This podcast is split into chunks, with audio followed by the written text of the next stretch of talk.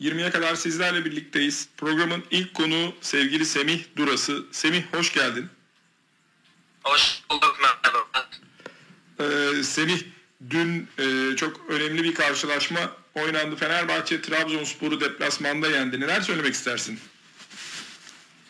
O 11'ler adında açıkçası bir şey demek istedi gösterdi bizlere Erol. E, belki de önceki maçlar bu takım bütünlüğünü görmüyorduk. Kopuklukları gidiyordu hoca. Bundan dolayı e, anlayışla e, karşılamak gerekiyordu. Sahaya çıkan 11'de tam olarak bunu yansıttı. Ve hocanın da belki en komple performansını gördük bu sezon. Semih, seni ben-. Semih seni tekrar arayacağım çünkü seste bir problem var. Tekrar arıyorum ben seni. Tamam.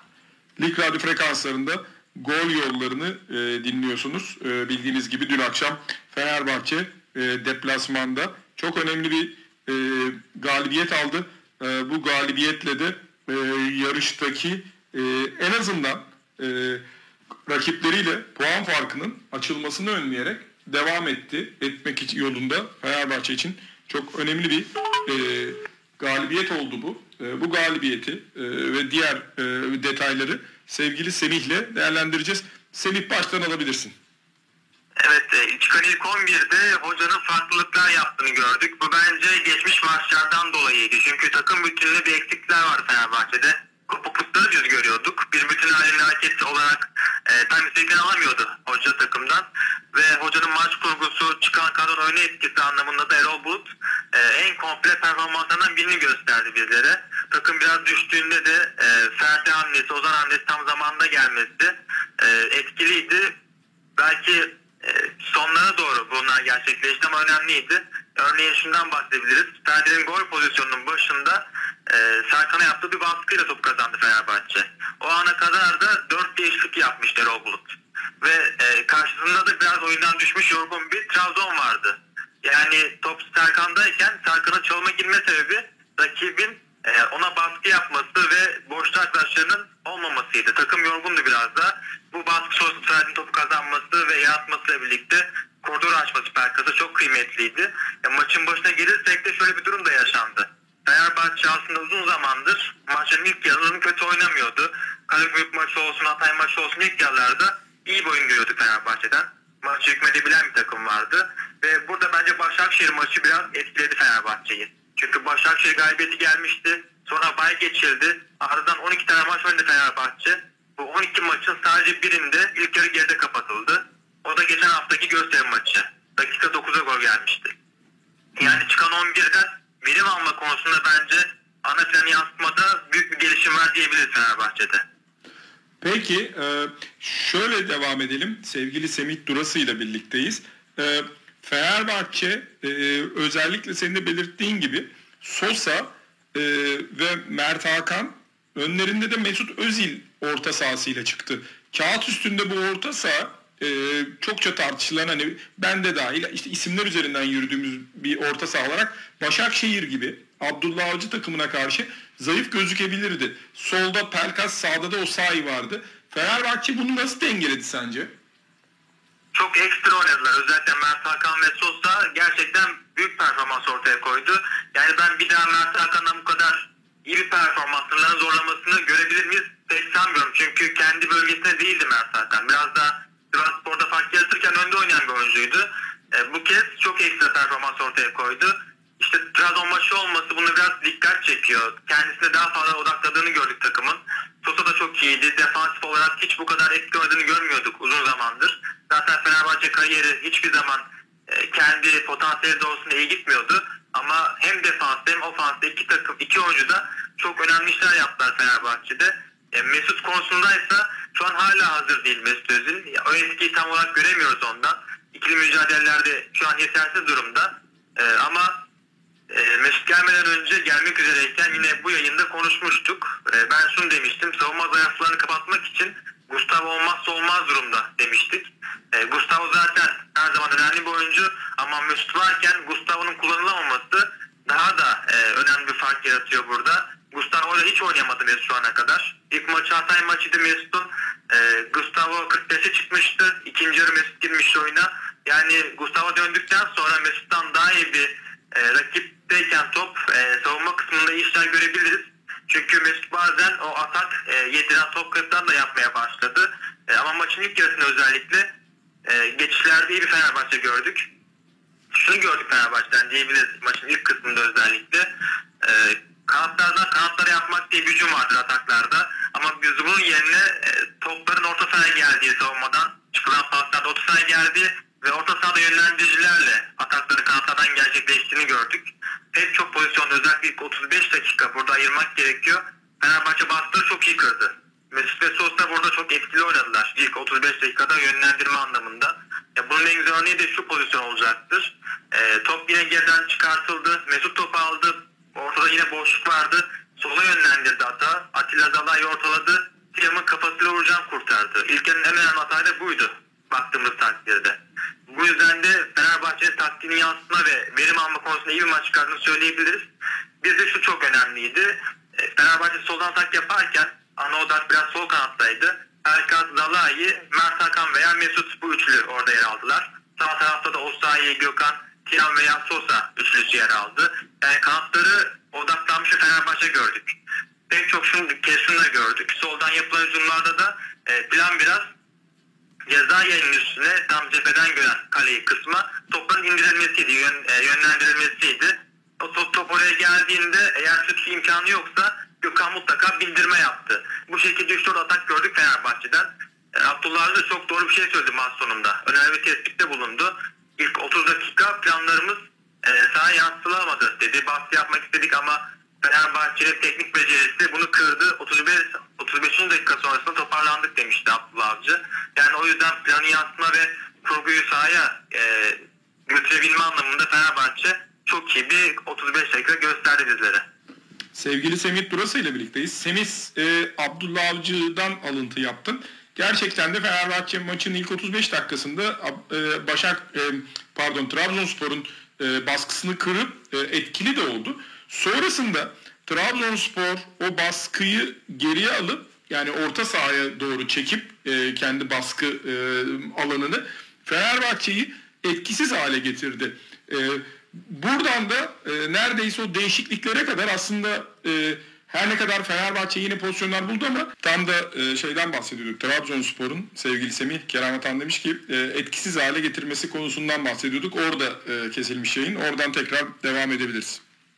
Ya hocalara devre arasında sorsaydık örneğin nasıl gidiyor maç diye ikisi de gayet iyi gidiyor derlerdi. İkisi de memnun kalmış durumda olurlardı. Çünkü Abdullah Avcı tarafından net bir talimatta gördük biz. İki beke de maç öncesinde net bir şekilde çıkmayın talimatı vermiş. Mesela Marlon'un ilk bindirmesi dakika 38'e gelmişti Vakiyeme'nin attığı pasla birlikte. İki bekin de beraber çıktığı pozisyon 43'te yaşandı ilk kez. Yani maçı dengeli götürelim, e, açık vermeyelim ve e, topu kazandıktan sonra 35 dakikasında daha da hakim durma Trabzonspor e, biraz daha ağırlık koyarak ve daha akıcı oynayarak ikinci özellikle bunu gördük. Biraz takımda çeşitlilik azdı açıkçası. Vakiyeme çok ağırlık koymaya çalıştı ama iş biraz bireyselliğe döndü. E, o yüzden yine ince bir fark belirledi maçın sonucunu. Trabzonspor için bence geliştirilmesi gereken de kısa vadede burası olacak. E, Fenerbahçe'de Salahi'nin sol bek oynadığını gördük ki aslında e, Başakşehir kupa maçında üçlünün solunda oynamıştı. E, yine Karagümrük maçında da sol beke geçmişti. E, ve performansı birçok kişi tarafından da beğenildi. E, sence bu bir maçlık mıydı yoksa hani e, Salah'ı orada e, görüp hani bir nevi de Tisserant'la Serdar Salah'ı e, zamanında e, Barcelona'da Abidal'di galiba sol bek oynuyordu ama üçüncü stoper gibi oynuyordu. Böyle bir şey görebilir miyiz? E, görmemiz mümkün. E, bu hafta Antalya maçında Serdar'ın e, cezalı olması belki tekrar Zalai'ye defans çekmeye sebep olabilir. Stopere çekebilir hoca Atilla Zalai'yi. E, ya Novak'tan hiç memnun olmaması biraz bunu getirir diyebiliriz. Yani o kadar arasındaki o e, bağ düşük ki Novak'la. O Novak'la istediğini hiç alamıyor Erol Bulut. Bu yüzden mecburiyetten Zalai'yi kullanmış bir durumdaydı. Ama çok iyi bir verim aldı Atilla'dan. Gelecek maçlarda biz bunu görebiliriz. Hiçbir şekilde sırtmaz.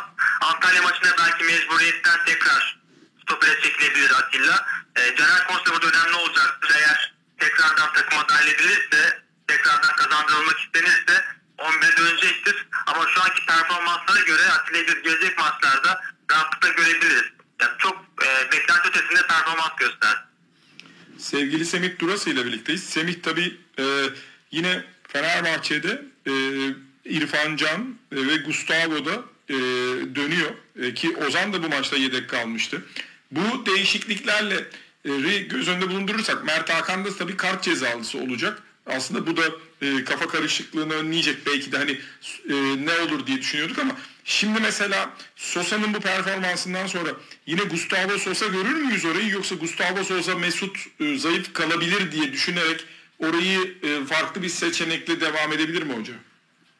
Hoca Ozan'ı to- çok tutuyordu normalde. Bu maçta tercih etmedi.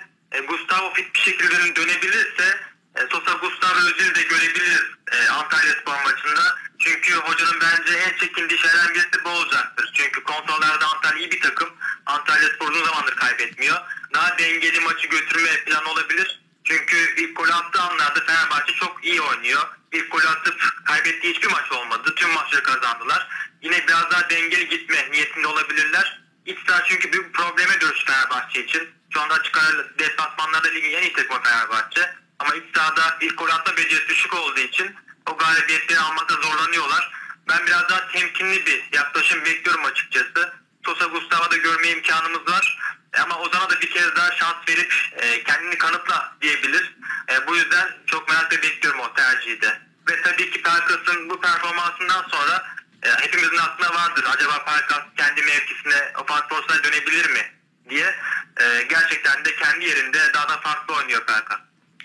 Peki burada yani çokça konuşulan konulardan biriydi Semih bu. E, Hoca 4-2-3-1'i e, kendisi de daha önce söylemişti. E, o onun bir numaralı sistemi ama acaba e, hani o Diamond şeklindeki orta sahayı e, işte Gustavo'nun bir tarafında bir tarafında işte Pelkas ya da Mesut Özil'in olduğu işte İrfan Can'ın e, Sosa'nın olduğu bir Diamond denenmez mi? Bana çok e, radikal bir değişim gibi olur geliyor. E, şu anda artık 14-15 maçlık bölüme girdik. Son bölümdeyiz. E, ya bu kadar farklı değişimleri yapmak, kanatsız kullanmak e, biraz zorlayabilir Fenerbahçe açıkçası. E, çünkü bu takım sezon başından beri bu şekilde oynamaya çalışıyor ama onda bile zorlanıyorlar. Tam verim almakta hoca istediği oyunu yansıtmakta takıma zorlanıyor. Takım hocanın isteklerini yapmakta zorlanıyor. E, elde müthiş bir kadro var şu anda. Orta saha özelliğine baktığımız zaman e, çok geniş bir orta saha rotasyonu söz konusu. E, ama sanki hoca bu şekilde devam edip e, sürdürebilir hikayeyi. E, ya ben kısa vadede sanki kanatsız düzende bir katkı almakta zorlanacağını düşünüyorum Fenerbahçe'nin. Çünkü rakipleri genişletmek için hele ki merkezden girişlerde zayıfken Fenerbahçe kanatlardan çok daha iyi bir girişim sağlıyorlar. Dün de bunun örneğini gördük açıkçası biraz özellikle ilk yarıda. E, ya sanki kanatlardan aktifleştirmek daha mantıklı olacaktır. Eyvallah yani böyle bir e, radikal bir çözüm olmaz diyorsun. Peki e, Fenerbahçe'nin bundan sonrası için e, bu oyunu devam ettirir mi yoksa bu maça özel bir e, motivasyon muydu sence?